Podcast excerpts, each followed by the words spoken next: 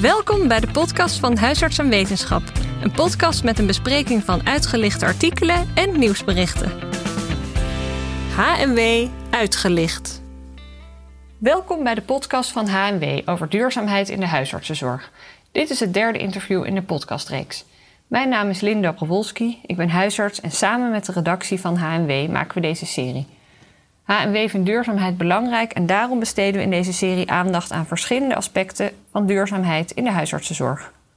In deze podcast vertelt Dennis Pot over zijn milieuvriendelijke praktijk en hoe hij als eerste in Nederland een CO2-neutrale huisartsenpraktijk opzette en runt. De eerste podcast was met Evelien Brakema in oktober 2022. De tweede podcast was met Iris Wiggers in februari 2023. Het is goed en leuk als je die als eerste luistert, want sommige onderwerpen die voorbij komen in deze podcast zijn al eerder toegelicht in de vorige. Het is goed om te weten dat we deze serie podcasts publiceren als standalone. Dat betekent dat er geen artikel uit HMW aan ten grondslag ligt, zoals bij de meeste HMW-podcasts. De printversie van dit interview is na te lezen en de gepresenteerde gegevens zijn natuurlijk allemaal wetenschappelijk onderbouwd. En de soms kritische opvattingen van de spreker zijn een persoonlijke titel. Dit onderwerp vraagt om actie, initiatief en kritische geluiden en het is goed om het daar met elkaar over te hebben. Ik ben nu in Hilversum samen met Frank van Wijk. Hij is journalist van HMW en hij schrijft dit interview voor de printversie. Je hoort af en toe zijn pen op de achtergrond, zijn papier een beetje kraken. Fijn dat we hier uh, mogen zijn. Leuk dat je zijn. Je hebt een duurzame praktijk, een CO2-neutrale praktijk. Kan je vertellen hoe je hierbij uh, kwam? Ja, zeker. Um, dat is eigenlijk uh, begonnen op het moment dat ik uh, mijn eigen praktijk uh, ben gaan starten. Ik ben in 2015 een nulpraktijk gestart. En dat betekent dus eigenlijk op dag 1 nul patiënten, bord in de tuin en op zoek naar patiënten. En het voordeel is dat je dan nog relatief veel tijd hebt, omdat je nog geen patiënten hebt. En dan kan je goed over je eigen praktijkvoering gaan nadenken. Hoe jij, wat voor soort dokter je wil zijn, hoe je het wil gaan aanpakken. En toen kwamen we eigenlijk met z'n tweeën, ik heb een duopraktijk, kwamen we tot de conclusie dat we thuis uh, in ons eigen gezin allemaal duurzame maatregelen namen. En dat zagen we eigenlijk niet terug bij de huisartsen die wij, uh, waarvoor we destijds werkten. Mm -hmm. Toen dachten we, nou, laten we dat zelf eens gaan oppakken. Ja. Dus dat begon, begon nog. dat? ja, Ja. Dus eigenlijk heel uh, huistuin en keuken. Hè, van, ja, waarom scheiden we eigenlijk niet afval? En, en ja, waarom doen we de dingen die we doen?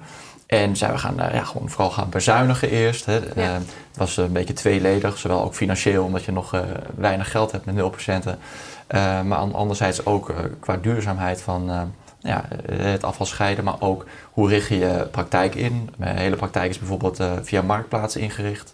Oh, wat goed. dus allemaal ja, bestaande producten ja. hergebruikt. En dat vanaf, je moet bedenken, de kunst aan de muur, maar ook gewoon de, de, de bureaus, maar ook de behandelbank, de speculaas. Dat, dat kan je allemaal hergebruiken. Um, dus het begon eigenlijk gewoon heel praktisch. Een beetje tweeledig, financieel en duurzaamheid. En toen kregen we daar eigenlijk uh, best wel lol in. En toen zijn we het gaan uitbouwen. Van hey, hoe kunnen we dat nou echt serieus zeg maar, in de kernwaarden van onze praktijk uh, gaan, gaan invoegen. En ja, toen ben ik dus gewoon uh, verder gaan kijken. Met name, ja, je begint toch vaak bij Google. En naar Google, ja, ja duurzaamheid plus huisarts. Ja, vonden we toch weinig hits. Nou, duurzaamheid plus LAV, nul hits. Duurzaamheids NAG, nul hits. Toen dacht ik, Oh, jeetje, jee. mina jongens. Dit was wel in 2015 Ja. overigens. En toen uh, duurzaamheid gezondheidszorg, daar, daar vond ik wel wat op. En toen kwam ik dus uh, bij de Green Deal uit. Dus een Europees samenwerkingsverband met afspraken over duurzame maatregelen. Ja, toen ben ik eigenlijk de algemene adviezen gaan toepassen op de huisartsenpraktijk. Mhm. Omdat ik eigenlijk wat ik zocht niet vond bij mijn beroeps- of belangenverenigingen. En ben ik het zelf een beetje het wiel gaan uitvinden. Ja, dus je bent echt een beetje een pionier. Ja, zo voelde dat zeker in die tijd. Ja. Eh, inmiddels heb je allerlei handvatten die je kan gebruiken, maar je hebt dit dus eigenlijk een beetje zelf ja, uitgedacht. Je had niet, dus niet echt een uitgestippeld plan. Het is eigenlijk gaandeweg zo gegaan. Ja. Eh, wat waren eigenlijk de grootste eh, hobbels die je moest nemen? Wat waren de grootste moeilijkheden? Ja, de, ja, de, de grootste hobbel is dat, dat je toch alles zelf moet doen. Hè? Ja. Je moet het en, en zelf bedenken, je moet het zelf uitvoeren, er is geen financiering. Dus het is allemaal hobby. Dat moet allemaal naast je werk. Ja, je moet wel wel gedreven zijn. Ja. Want dat is ook, ook wel een vaak gehoorde vraag. Hè? Van ja, huisartsen hebben het hartstikke druk. Hebben we nog tijd en energie over om ook nog te verduurzamen? Ja. Jij had dat dus wel. Ja, kijk, het is net hoe je het natuurlijk bekijkt. Vind jij dat een onderdeel van jouw werk of niet? Um, dus ik kijk vooral naar mezelf en uh, ik heb een artseneed afgelegd en daar daarin staat: u zal niet uh, de patiënten schaden.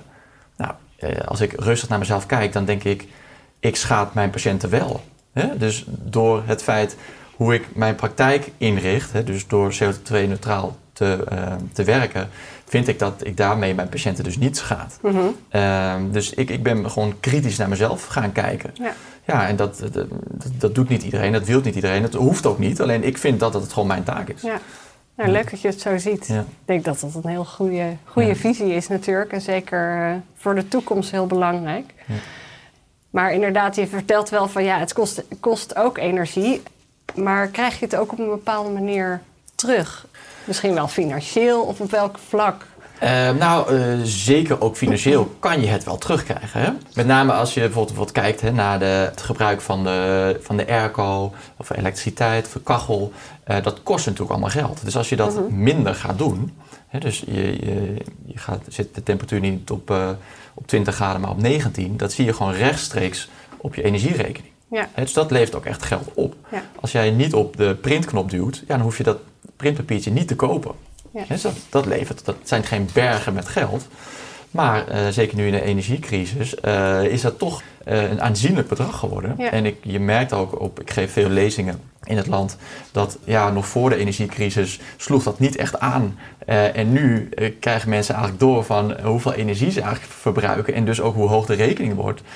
En dan kom ik dan met tips en trucs hoe dat kan verminderen. Dan, ja, dan snijdt het mes een beetje aan twee kanten. En goed voor het milieu en voor je eigen portemonnee. Ja. En daar wil ik natuurlijk een beetje naartoe. Dat het, het ja, voor ja, uiteindelijk is duurzaam natuurlijk ook vaak wel goedkoper. Ja. En dus ook uh, jouw patiënten hebben daar dus ook voordeel van. Dat, dat jij in ieder geval niet als praktijk zijnde uh, het milieu nog meer belast. Waardoor de patiënten dus weer zieker worden. Uh, dat is natuurlijk een beetje een visuele cirkel. En dat probeer ik te doorbreken. Ja. Merken jouw patiënten iets uh, van jouw, jouw nou duurzame inzet? Ze kunnen er iets van werken als ze geïnteresseerd zijn. met name op mijn website. Ik heb uitgebreid uh, informeer ik ze erover. Alleen, kijk, ik denk de gemiddelde uh, patiënt komt niet op mijn duurzaamheidspagina van mijn website. Ik heb een sticker op de deur van, op de, deur van de klimaatdokter. Mensen die het willen zien, die zien het en die zeggen er wel wat van. Ja, de, de kachel staat dus op 16 graden. En dat, dat is iets wat we, dat, hij stond dus op 20 graden. Ja. En dat wist ik helemaal niet, want dat was gewoon automatisch ingeregeld. We huren dit pand, dus op dag 1 begin je gewoon en dat gaat zoals het gaat. Nou ja, toen hebben we dat uh, proberen te, te, minimaliseren. En zeker nu met de, de klimaatcrisis zag je dat mijn uh, maandbedrag op het hoogtepunt uh, factor 8 werd... 8 duurder is geworden. Netje, ja. Toen zijn we dus met alle ik werk in een eh, gezondheidscentrum, dus met alle partners zijn we om de tafel gegaan en zeggen: Jongens, ik ben bang dat sommigen van jullie straks niet meer de, eh, eh, de rekening kunnen betalen. Ja.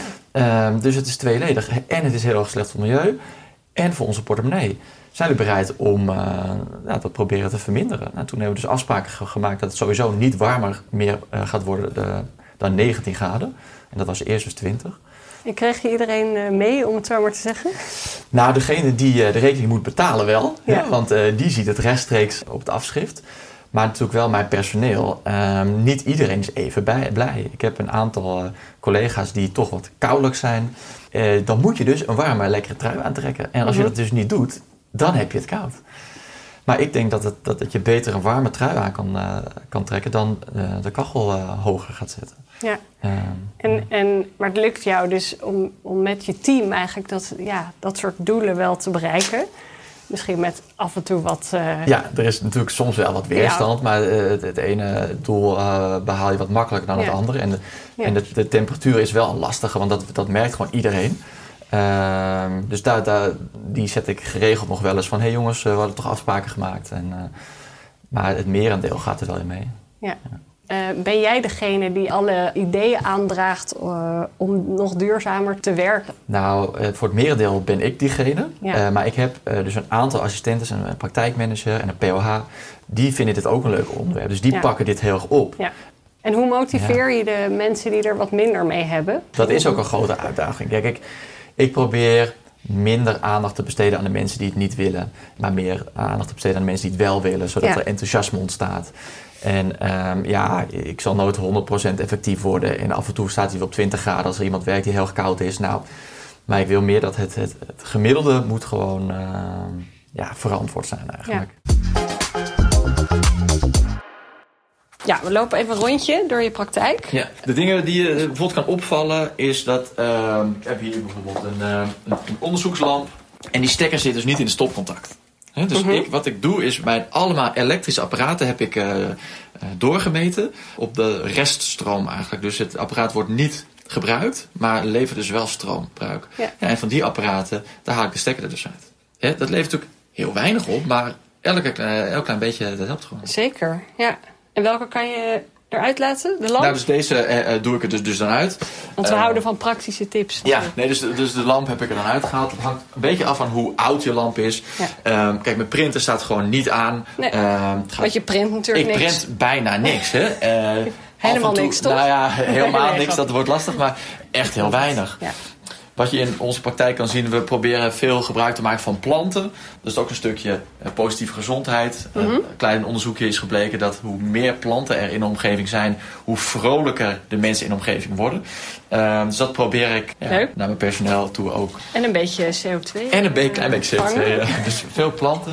Ik zie hier een, inderdaad een bordje van een klimaatdokter. Ja, dus en inderdaad... Vragen uh, mensen er wel eens naar? Ja, van wat is dat? Ja, maar dat wel de minderheid. Hè. Hier staat ook nog een sticker. Oh, ja. En wat, wat zeg je dan? Zeg nou, ik zeg, uh, ja, ik, ik, ik, ben een duurzame dokter. Dus bij mij kan u ook praten over duurzame alternatieven in behandelingen. En snappen ze dan wat dat... Sommigen die vinden het leuk en die, die, die, die, die vragen daarnaar. En dan zeg ik, oh, wat doe je dan? Nou, dan probeer ik het een beetje te vertellen. Alleen, het vooral factor tijd, uh, dat is een lastige. Nou, hier bijvoorbeeld ook als je, we lopen nu in een gang. Uh, deze gang hoeft helemaal niet uh, verwarmd te worden. Uh, nou, hier zie je ook dat ja, de temperatuur staat op 19. het is nu hier 19 graden. Mm -hmm. de, de, kachel staat helemaal niet aan. want die staat op 16, want dat hebben we afgesproken. Mm -hmm. Dus in de wachtkamer zitten bij ons mensen dus met een jas aan. Want het is ietsje kouder. We lopen nu richting onze printer. We hebben één centrale printer. En die staat gewoon tijdens de kantooruur staan die aan. Mm -hmm. uh, maar dan kan je daar in, het hoekje zien dat daar dus een uh, tijdschakelaar oh, op zit. Uh, oh, dus, goed. oh ja, dat is ook om, wel een goed idee. om 8 uur gaat hij aan. En om, om 6 uur s avonds gaat hij uit. In het weekend staat die printer dus niet aan.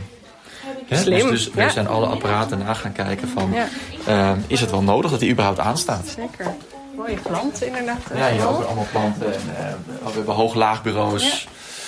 Uh, Hallo. Nou, op de fiets. Nu zien we, kijken we naar een assistent. De assistenten die zitten op de fiets. Ja. Achter een hoog bureau. Nou, wat geweldig. Ja, toch?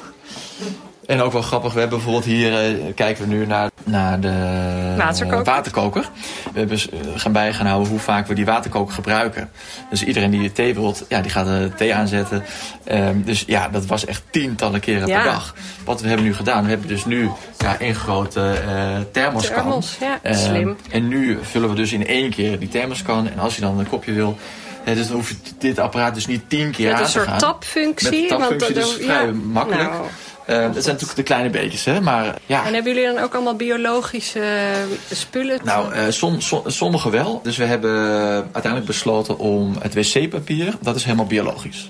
Voor elke gewone wc-rol die niet biologisch is, dan wordt er echt letterlijk een boom gekapt. -hmm. En uh, dus als je biologisch afbreekbaar wc-papier hebt, dan wordt het van oud papier gemaakt.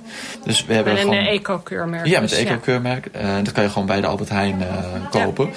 Uh, dus wij gaan, zijn gaan kijken van wat is betaalbaar en kunnen we dat dus integreren in de praktijk. Want je hebt ook bijvoorbeeld uh, onderzoeksbankrollen met eco-keurmerk. Uh, maar die waren zo duur oh ja. dat dat economisch niet uitkomt. Nee. Maar ze bestaan wel. Ja, maar ja. jij gebruikt heel weinig papier. Ja, dus ik gebruik überhaupt veel papier. op de kruk zitten. Ja, dus ik laat ze dus zitten. Dat probeer ik te besparen. Maar het liefst zou ik natuurlijk eco-bankpapier willen mm -hmm. aanschaffen. Maar dat is gewoon echt nu nog te duur. Nou, en hetzelfde en is nog even... de bank schoonmaken na elke patiënt? Nou ja, dus dat is, hang, dan hangt het ja. er weer van af, hè, van met wat voor schoonmaakmiddel je dat dan weer doet. Maar dan, uh, dat kan natuurlijk ja. ook een oplossing zijn. Dan ja. is het weer minder papier en dan weer wat meer water.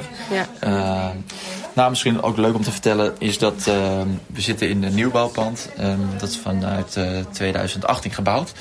En in elke kraan zit een volumestroombegrenzer. Oh ja. Nou, dat is een dopje en uh, gemiddeld genomen zit er een volumestroombegrenzer in die tussen de 10 en 12 liter per minuut water doorlaat. En ik heb alle volumestroombegrenzen in onze praktijk heb ik, uh, vervangen door eentje die 6 liter per minuut uh, doorlaat. Oh, ja. Dus dat betekent dus als ik mijn handen ga wassen, bespaar ik dus ja. 50% water. Ja. ja, en je merkt het totaal niet. Ja. Dat dus goed. ja, dat is eenmalig investeren. En dan heb je de rest van de tijd echt 50% reductie op je water. Jij gaat een beetje als met een soort uh, vergrootglas zo ja, maar dat is overal het. kijken. Ik kijk gewoon in met een vergrootglas naar alles. He, van ook het dicht doen van een deur. He, want hier, uh, de assistenten willen het warm hebben. Maar als die deur elke open staat, worden de gangen wel verwarmd. En koelt het, het daar af. Dus nou, deze kamer waar we inlopen, brandt nu het licht. Waarom brandt hier het licht? Daar erger ik me dood aan, want er is helemaal niemand. Hop, nou, uit. uit? Dus, en doe de deur dicht, licht uit. En dat bespaart gewoon allemaal. Ja. Het zijn er gewoon de kleine dingen. Uh, dus zo kan je het een beetje zien dat we ja, proberen minder elektrische apparatuur aan te laten staan. Uh, duurzame keuzes maken qua producten. maar ook voor de assistenten qua beweging, hoog-laagbureaus. wandelings maken met, in de lunch. Maar merk je dat de mensen met je assistenten en het team eigenlijk met meer plezier ook uh, een soort uh, Ja, ik, uh, ik, denk wel, de assistenten die dit een leuk onderwerp vinden, hè, die zeker. Ja. Want die gaan helemaal aan bij dit soort dingen. Ja. Ehm, dus ja, het, is dus, het hangt echt wel van de persoon zelf af. Maar het is natuurlijk altijd leuk om, denk ik, in praktijken te werken waar ze wel duurzaam bezig zijn dan praktijken die dat niet zijn. Leuk. Nou, een heleboel gezien. Ja. Dank. En dan nog iets wat ik buiten de opname met Dennis besprak. Dat gaat over de plastic specula versus de metalen specula. Van wat is nou duurzamer om te gebruiken? Nou, de NVOG adviseert in het kader van duurzaamheid om metalen specula te gebruiken of een speculum van biobased plastic. Maar die normale plastic specula die worden van fossiel plastic gemaakt en die worden afgeraden omdat ze gewoon heel milieubelastend zijn. Hier is ook een onderzoek naar verricht en dat kan je nalezen in de show notes. En dan geldt eigenlijk dezelfde vraag: mag je je otoscoopdopjes wassen of hergebruiken? Nou, dat mag niet vanwege uh, infectierisico. Je mag ze niet wassen of steriliseren. Maar er bestaan wel herbruikbare kunststof uh, tips voor je otoscoop voor de otoscopen van Welsh Ellen. Ja, je bent dus de eerste CO2-neutrale huisartsenpraktijk. Hoe weet je dat je CO2-neutraal bent? Ja, het is wel een, een, een titel die ik zelf uh, mezelf heb toegeëigend. Ja. Dus het is niet een uh, certificaat wat ik heb behaald. Maar in mijn Google zoektocht naar uh, duurzame gezondheidszorg kwam ik dus bij de Milieubarometer uit van Stichting Stimula, die vorige podcast is behandeld. En dus wat ik dus eigenlijk doe, is dat elk jaar vul ik die Milieubarometer in. En wat voor vragen worden daar gesteld? Ja, vrij divers. Maar je, je begint bijvoorbeeld met het berekenen van uh, je woon-werkverkeer. Dus aan al mijn personeel vraag ik elk jaar van... hey, woon je nog steeds op dezelfde locatie? Hoe vaak ga je naar het werk? Uh, op wat voor eh, soort manier doe je dat? Heb je toevallig een nieuwe auto gekregen? Uh, doe je dat in een dieselauto of een elektrisch? En dan bereken ik dus de het aantal kilometers wat er voor mijn praktijk wordt gereden. Woon-werkverkeer. En dat vul je dan in, eh, in de milieubarometer. Maar hetzelfde ook voor mijn patiënten. Dat is dus een aantal kilometers komt dan uit. En die kilometers dan vul je dan in op basis van hoeveel kilometer benzine, hoeveel diesel, hoeveel elektrisch. En daar komt dus een, uh, ja, een aantal ton CO2 uitstoot. Dus uh, de milieubarometer die rekent alles om naar CO2-equivalenten. Dus het, is, het, gaat niet alleen om CO2, je hebt ook nog andere schadelijke stoffen, maar dat wordt dus omgerekend naar CO2-equivalenten. Dus ik alles compenseer ik dus op basis van uh, CO2-berekeningen. Um, ehm, hoe bedoel je dat? Ik compenseer dat? Oh ja, dat, nou, dat is, uh, dat is de, de, manier hoe ik uiteindelijk dus uh, CO2, hoe ik vind dat ik CO2-neutraal ben. Dus uh, ik bereken dus alles via de milieubarometer. En ja. Alle facetten die, die zij vragen. Dus ook nog uh, je afvalstromen, je water, je elektriciteitsrekening. Dus je moet invullen hoeveel water je gebruikt, hoeveel elektriciteit, hoeveel kilometers je rijdt. Zeker, en, maar ook niet alleen voor jezelf, maar dus ook dus en je personeel, je, patiënten, maar ook mijn uh, leveranciers. Dus ik, ik, kijk dus van uh, als mijn medische groothandel komt, wat voor auto komen ze dan? Hoe vaak komen ze? Dat is dus best wel een wow. uitzoekwerk. Ja. En, Elk jaar. Nou, dat nou. doe ik elk jaar. Maar goed, ik heb het natuurlijk één jaar heel goed neergezet. En de volgende jaar is het ongeveer een beetje hetzelfde. Ik hou vooral uh, ja, bewust rekening dat ik zo min mogelijk verkeer van en naar mijn praktijk wil hebben. Omdat dat mijn CO2-uitstoot zeg maar, laat uh, toenemen. Ja. En uiteindelijk hoe ik dan een soort van zelf uh, verklaard CO2-neutraal ben, is met name dat ik dus aan het eind van het jaar komt er dus een totaal ton CO2 uit. En bij mijn geval is dat uh, meestal rond tussen de 18 en de 20 ton CO2. Is dat veel voor een huisartspraktijk? Ja, dat weten we dus niet zo goed, omdat er dus geen referentie is. Omdat ik was de eerste. Ja. Um, daarnaast uh, is het natuurlijk wel heb nog je, een... Sorry, heb je vergelijking met een andere uh, nou, een fabriek of een, uh, iets oh, anders? Uh, 20 ton, dat? ja, dat, als, je, als je bekijkt, 20 ton is een, de uitstoot van een gemiddeld gezin. Dus een gemiddeld huishouden gedurende één jaar, 2,2 personen. Ehm, die dus een jaar lang leven. Maar dan gaat het dus ook om de producten die ze kopen, ja, uh, het eten die ze eten. Dus, en jij zit, jouw huisartspraktijk zit op 20, op 20. Dus, dus hetzelfde als één gezin. Klinkt niet heel veel dan. aan de ene kant niet. Aan de andere kant is het wel een klein beetje appels met peer vergelijken. Omdat als je kijkt naar die CO2-berekening via de milieubarometer... Daar, zit, daar zitten dus niet jouw gekochte producten in. Oh ja. Want ik kan niet zeggen, ik heb 10 gaasjes of 16 spuitjes. Ja. Dus alles wat ik koop, dat kan ik niet zelf berekenen. En dat, dat is best wel een groot gedeelte ook van de uitstoot van een gemiddeld gezin. Datgene wat je koopt. Dus dat is nog jammer. Eh, dus als we meer onderzoek zouden doen, als we daar meer van af weten, dan zou dat mogelijk in de milieubarometer terecht kunnen komen. En dan kan ik natuurlijk aangeven van ja, ik heb wel eh, 10 oorspuitjes. En dan kan je dus weten hoeveel CO2 dat Daarvoor is. nodig was. Maar alles wat ik kan berekenen, ja, dat, uh, dat doe ik en dat compenseer ik dan. En dat compenseer ik door bomen te planten. En dat doe ik via Trees for All. Dat is een uh, ja, uh, organisatie die ook uh, geadviseerd wordt door de overheid om die je kan gebruiken om CO2 te compenseren. Dus mhm. het heeft hele strenge eisen waar ze aan moeten voldoen. En het is een leuk, enthousiast bedrijf en die, die plant dus bomen, zowel in Nederland als in de rest van de wereld. En het gaat niet alleen om het planten van bomen, maar ook het beheren van bomen. Want ehm, ja, als je een boom plant, dan neemt het niet meteen 20 ton CO2 op. Dus het, de boom moet groeien. Hoeveel bomen zijn daarvoor nodig? Je moet bedenken dat het uh, tussen de 50 en de 60 bomen is per jaar wat ik plant. Maar dat wordt uh, ook nog eens beheerd. Dus er ja, zitten ook nog uh, 30 jaar beheer aan vast. En in die jaren neemt het dan dus langzamerhand CO2 op. En dat staat dan ongeveer gelijk aan de, mijn eigen uitstoot. En wat ben je daarvoor kwijt? Ik doe er bij Trees for All. En uh, ik ben gemiddeld zo 350 euro per jaar kwijt aan het uh, compenseren van mijn CO2-uitstoot. Zo goed en zo kwaad als ik dat kan. Ik zou het beter willen doen, maar ja, beter lukt op dit moment nog niet. Kijk, maar wat ik wel wil, een soort van een kleine winstwaarschuwing. Het gaat natuurlijk niet alleen om, het planten van die bomen. Want je moet, aan de ene kant vind ik dat je moet compenseren, maar je moet ook reduceren. Dus ik kijk dus ook elk jaar, kan ik ergens op uh, besparen, dus mijn CO2-uitstoot uh, terugdringen.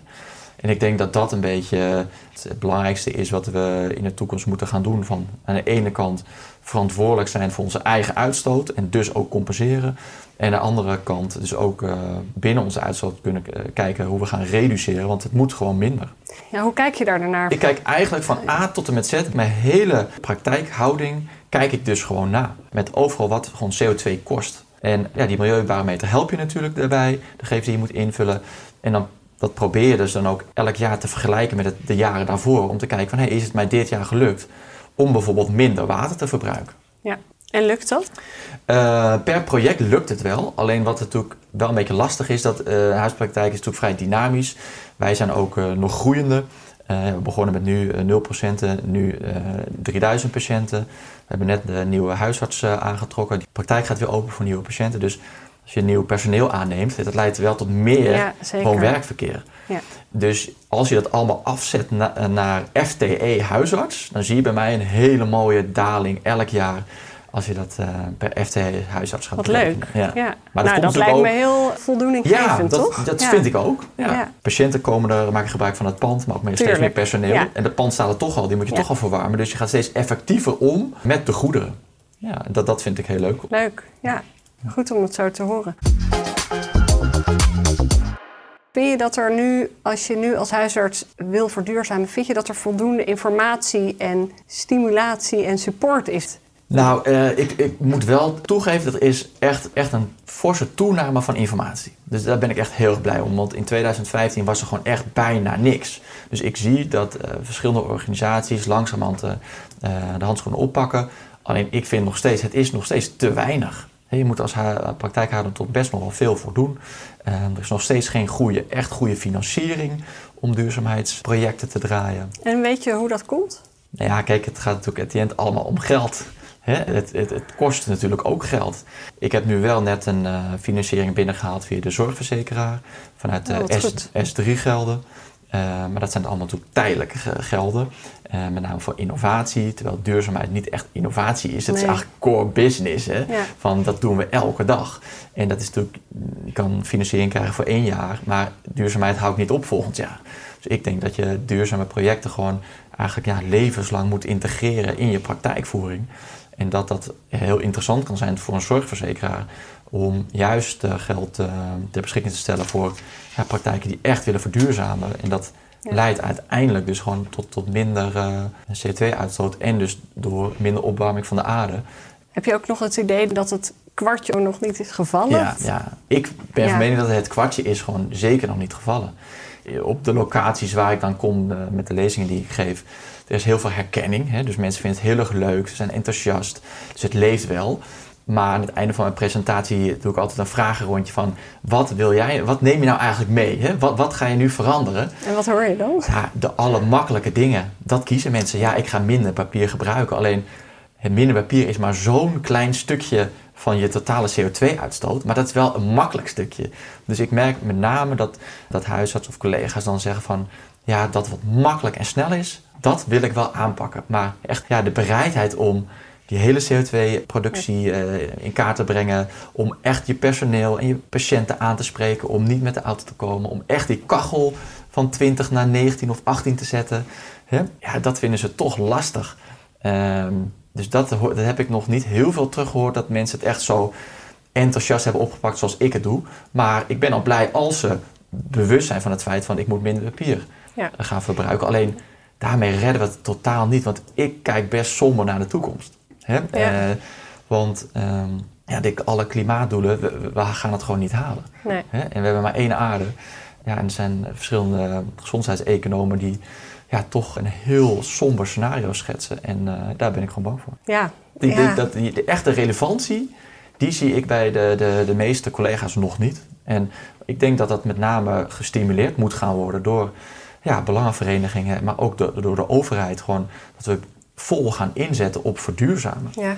En, en dat is niet alleen maar minder papier, maar dat is bijvoorbeeld ook minder medicijnen uit, uh, uitschrijven, uh, minder diagnostiek doen. En daarom ben ik ook zo blij met de, wat de NRG nu heeft gedaan. Hè? De minder uh, dingen de doen. beter niet doen lijst. Ja, de beter niet doen lijst. Ja, dat, daar, dat is de basis en daar, en mhm. daar begint het bij. Ja. Hè? En dat is super duurzaam. Ja.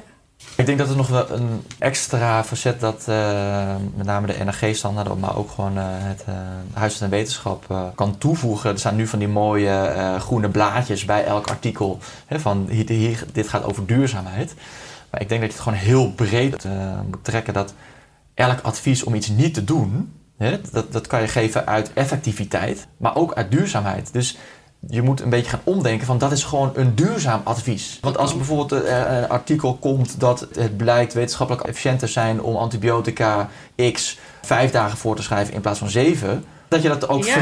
in de ja. uh, Huis van Wetenschap. Dit is een duurzaam advies. Ja. En nu is het gewoon, nee, het is een effectief advies. Van, want de wetenschap zegt dat. Nee, het is ook, ook waar, maar en ook duurzaam. Dat het gewoon veel natuurlijker wordt. We moeten op deze manier gaan nadenken. Ja, ook over, je moet anders gaan nadenken over dingen. En dat moeten we aanleren. Ja, moeten we aanleren. Ja. Waar Evelien uh, Brakema zich ook heel erg voor heeft ingezet, is het, het introduceren van duurzaamheid in de huisartsopleiding. jij, geeft, jij bent ook, ook huisartsopleider. Ja, zeker. Doe je hier ook iets mee? Uh, ja. Ja, daar is misschien ook leuk om te vertellen. Ehm, dus uh, eerst deed ik het alleen voor mijn eigen praktijk. Toen dacht ik, ja, dat is zonde. Ik heb het helemaal uh, bedacht. Uh, dit moeten meer huisartsen kunnen vinden. Dus toen heb ik een website, degroenehuisarts.nl, ben ik, heb ik opgezet. Zodat daar zit jij dus achter? Daar zit ik achter. Um, eerst deed ik dat alleen maar vanuit mijn eigen praktijk. Ja. En toen ben ik duurzame collega's tegen gaan komen. En toen hoorde ik dus van, ik ben helemaal niet de enige. En toen hebben we elkaar gaan verenigen. En hebben we mijn naam eigenlijk gebruikt. Uh, dus nu noemen we onszelf de, groene huisarts. En zo proberen we collega's te helpen, met name te, informeren, te enthousiasmeren. Maar we proberen dus ook aan tafel te komen bij belangenverenigingen, maar ook naar de overheid of pensioenfondsen. Dus we proberen echt het, uh, het breder te trekken. En zo zitten we dus ook aan tafel met, uh, met de huisartsopleiding. Ook daar ben ik graag, heb ik een laatste praatje gehouden voor toekomstige huisartsen. Want je ziet vooral, het enthousiasme zit vooral aan de onderkant. Hè. Dus aan de, de jonge huisartsen, de huisartsen in opleiding, de geneeskundestudenten. Die vinden dit de normaalste zaak van de wereld. Hè. Dus die twijfelen hier helemaal niet aan. Nee. En hoe ouder gelukkig. de huisarts wordt. Ja, gelukkig. Hè. Dus dat, dat is ook ja. het, hoopgevende. Ja. Dus uh, de, de, jonge artsen die zijn echt uh, doordrongen van het feit van dit moet anders. We krijgen heel veel aanwas vanaf de onderkant. Ja, daar ben ik echt heel erg blij om. Dus dat, uh, en dus zo met, gaan we dus ook in gesprek met huisartsenopleidingen hoe we dus het onderwijs ook kunnen verduurzamen. Daar zijn we nu, uh, heb ik zelf ook aan meegewerkt, uh, met, met plannen te schrijven. Heel goed. Ja, dat is echt belangrijk. Ja, het moet loopt, gewoon normaal het, worden. Dit is ja. gewoon een standaard onderdeel van het vak worden. Ja. Ja, maar nog even terug naar die zorgen van jou. Hè. Dat mm -hmm. we niet op een belerende toon, maar wel op een ja, bezorgde toon. Hè, maar dat je dat eigenlijk naar voren wil laten komen, zonder dat dat een beetje ja, paternalistisch of, of, of vinger, met, met, je vinger wijzend is. Ja, kijk, ik weet niet. Kijk, ja. Ik hou heel erg van opleggen. Want ik vind dat is de enige ja. die dat helpt. Ja. De rest helpt gewoon niet. He, maar dat is, dat is mijn mening. He, dus ja. ik vind de LV moet gewoon de praktijkaccreditatie moet een duurzaamheidsmodule krijgen. En je moet daar slagen, slaag je niet, krijg je geen keurmerk. He, dus de verzekering gaat gewoon zeggen van ja. uh, de, aan deze duurzaamheids, duurzaamheidsmaatregelen moet je voldoen en anders. En dan krijg je een vliegwiel. En als ja. je het aan de mensen zelf overlaat, dan gaat het zoals nu. Ja. Heel langzaam. Het gaat wel, maar heel langzaam. En ja, je moet dus ook financiële stimulatie uh, ter beschikking stellen. Het moet echt een vliegwiel krijgen. En, Net als de suiker en de vleestaks. Ja, en je moet, moet dus gewoon... die taxen erop gaan zetten, tuurlijk. Ja. Dus ik hou heel erg van de druk erop. En dat is paternalistisch, zeker. Maar ik geloof er eigenlijk in dat dat het snelste effect heeft. Ja. ja. En hoe, hoe kunnen we meer bewustzijn creëren nog bij de huisartsen? Nou, ik, ik ja. denk dat het heel erg belangrijk is dat er meer evidence komt. Ja. He, dus dat bijvoorbeeld dat je zo'n huisarts kan teruggeven van hey, die, die cholesterolverlager die jij dus nu voorschrijft, in tegenstelling tot leefstijlinterventies die je had kunnen doen, hè, die cholesterolverlager die je uitschrijft, gaat deze mevrouw waarschijnlijk nog 50 jaar gebruiken. He? En dat kost dus gewoon zoveel ton CO2 voor dat ene pilletje wat jij voorschrijft. Moeten we niet bijvoorbeeld naar een beleid dat je bij een cholesterolverlager pas mag voorschrijven na één of twee jaar dat je de diagnose hebt gesteld. Dat je eerst dus de tijd geeft aan leefstijlinterventies, dat mensen dus voordat ze cholesterolverlager vergoed krijgen, bij een diëtiste moeten zijn geweest. Ik hoop heel erg dat in uh, de NRG-standaard over tien jaar... dat er gewoon meer bewijslast uh, is, maar dus ook van één pakje cholesterolverlager, dat is gewoon zoveel CO2. En merk A is twee keer zo weinig, schrijft merk A voor. Dat we de huisarts ook een keuze geven van kies dan voor de meest duurzame. En dat dat voor elk medicijn eigenlijk in de toekomst beschikbaar wordt. Maar dat, dat kost A veel tijd. En, en de overheid legt dat de bedrijven niet op. Dus een, de gemiddelde nee, farmaceut... Er zit ook geld achter. En er zit dus- allemaal geld achter. Ja. Het is dus ook een belang bij de farmaceut dat zij niet weten wat de CO2-uitstoot is. Want als we dat zouden gaan weten en we weten dat de concurrent dus minder CO2-uitstoot heeft, of dat leeftijdsinterventies gewoon veel beter voor het milieu zijn, als ja. we daar dus echt bewijs van krijgen, ja. Ik denk dat dat wel gaat helpen. Hè? Dat, dat, dat, dat dat in de energiestandaard terecht gaat komen. En ik denk ook dat het te maken heeft met meer initiatief vanuit de patiënten. Ja. Ik uh, schets ook vaak dit, dit scenario van ja. we hebben twee opties. Of we gaan naar een diëtiste, personal uh, trainer, echte uh, gedragsveranderingen. Of gaat levenslang dit pilletje of deze twee, drie pilletjes gebruiken. Met deze gezondheidseffecten op het milieu. Ja, en heel veel mensen zijn zich niet bewust van het feit dat het ja, zoveel nadelige effecten heeft. En zijn niet bereid om zoveel energie te steken in hun eigen gezondheid. Ja. En ze hebben heel veel ja, vertrouwen in een pilletje. En daarom denk ik dat het misschien helemaal niet verkeerd is dat we gewoon dus wat afspraken gaan maken wanneer we nou welke medicijnen mogen gaan voorschrijven. Dat we de drempel veel hoger De drempel moeten gaan verhogen voordat we nou de cholesterolverlagen levenslang gaan uitschrijven. Dat we dat echt alleen maar doen als het niet anders kan. Ik denk dat daar ook durf voor nodig is. Durf, ja. Zeker. Vanuit huisarts om niks te missen, om niet onder te behandelen. Ja. Maar dat is natuurlijk ook uit de, de, de beter niet doen lijst. Hè. Dat, Daar moet je ook eigenlijk durf voor hebben. Ja, zeker. En dat kost heel veel energie. En je moet vooral uh, volhardend zijn. En dat probeer ik ook. Ik probeer me echt aan die lijst te houden. En ja, het is ook belangrijk om weer je spiegelinformatie te vergaren. Van, uh, laatst hadden we weer een eh, DTO, een uh, diagnostisch toetsoverleg met de radioloog van het ziekenhuis. Dat we gewoon dus, terugkregen van wat is nou jullie gedrag qua diagnostiek en, hoe vaak schrijf je nou antibiotica voor en hoe vaak doe je nou een foto of een scan. Of, dat je ook echt die informatie terugkrijgt. En dat je dat binnen je HAGO of je vakgroep of je hoed gaat, gaat bespreken van waarom uh, geef ik nou twee keer zoveel antibiotica? Waarom hou ik me niet aan die NRG-standaarden? Uh, eh, en ik denk dat we veel meer als huisartsen met de neus op de feiten gedrukt moeten gaan worden. dat we onszelf gewoon, ja, ons gedrag uh, wordt teruggegeven ja. aan onszelf. Van, en wat voor gevolgen dat kan hebben. Dus eigenlijk zeg je, we moeten onszelf meer een spiegel voorhouden wat we doen en waarom we het doen. Ja. En dat levert winst en ja, duurzame keuzes op. Ja, nee, zeker. Het, is, het is vooral één grote bewustwordingscampagne eigenlijk. En ja, die, als die bewijslast dus wordt vergroot, dat kan enorm helpen.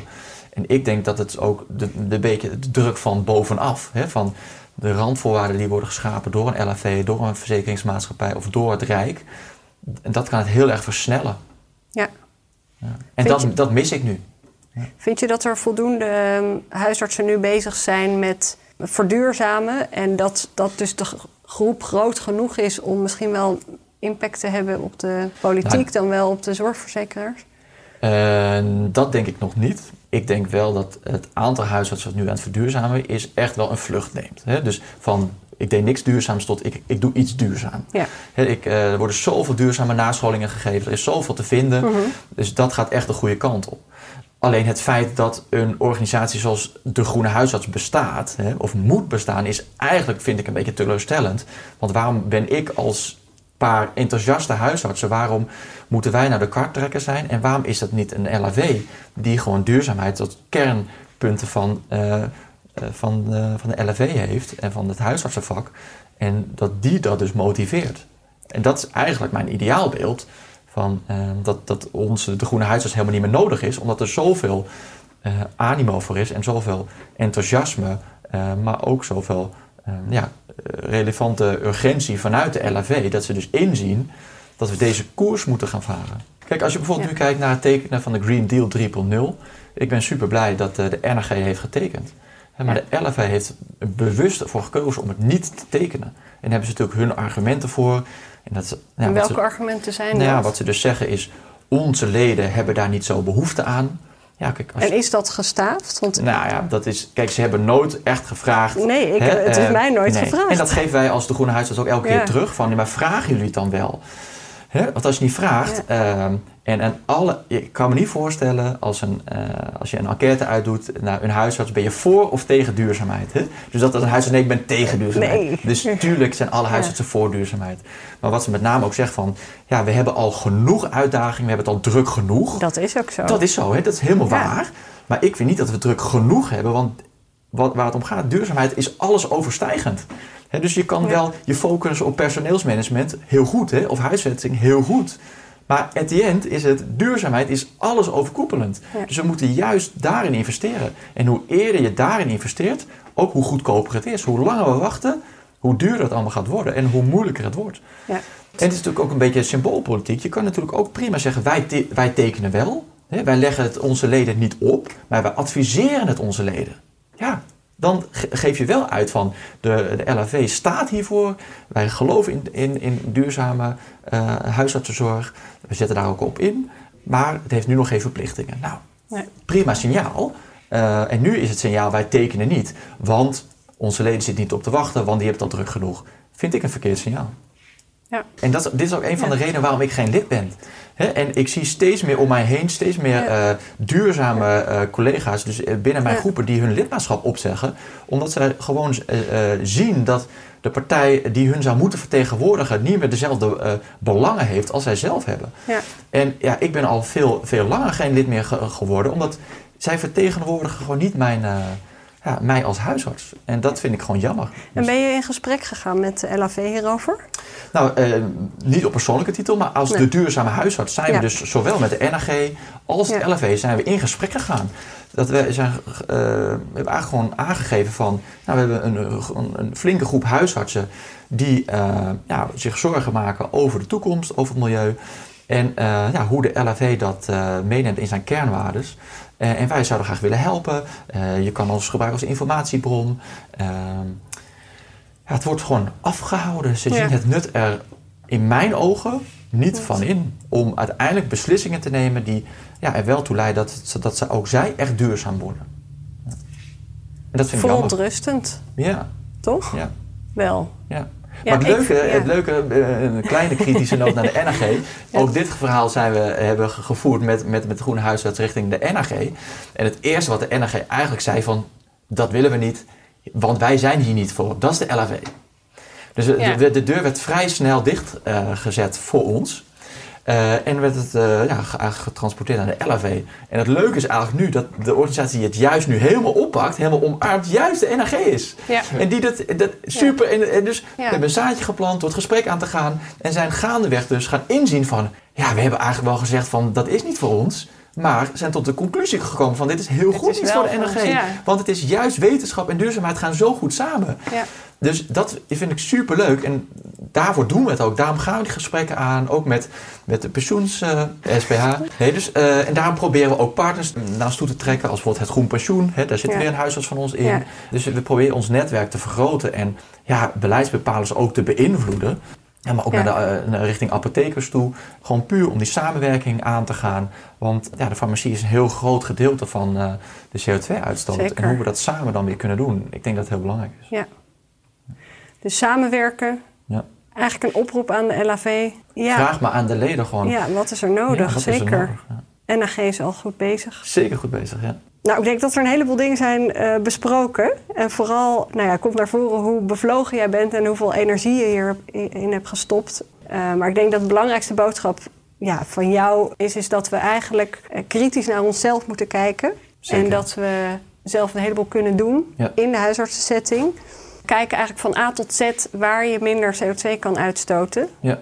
Heb je nog een belangrijke boodschap toe te voegen. Nee, ik vond het een mooie samenvoeging. Ik denk ja? vooral het gaat om uh, bewustwording. En dat proberen we ook met de, met de, de groene huisarts uh, te bewerkstelligen. De bewustwording van onze rol in de, milieucrisis. Ja, en pak die rol op. Ik denk dat huisartsen hebben eh, veel aanzien. Dus ja. als wij het oppakken, dan is de kans veel groter dat anderen dat ook gaan doen. Dank. Graag gedaan. We um, horen vast nog wel van je. En het stuk is ook laten lezen in, uh, in de printversie van het HMW. Dit was een interview met Dennis Pot en mijn naam is Lynn Dobrowolski. De volgende podcast over duurzaamheid verschijnt in de zomer van 2023. Charlotte Becker zal erin vertellen over duurzaam geneesmiddelengebruik en het terugdringen van verspilling. Bedankt voor het luisteren. Kijk voor meer informatie op hnw.org en op huisartspodcast.nl.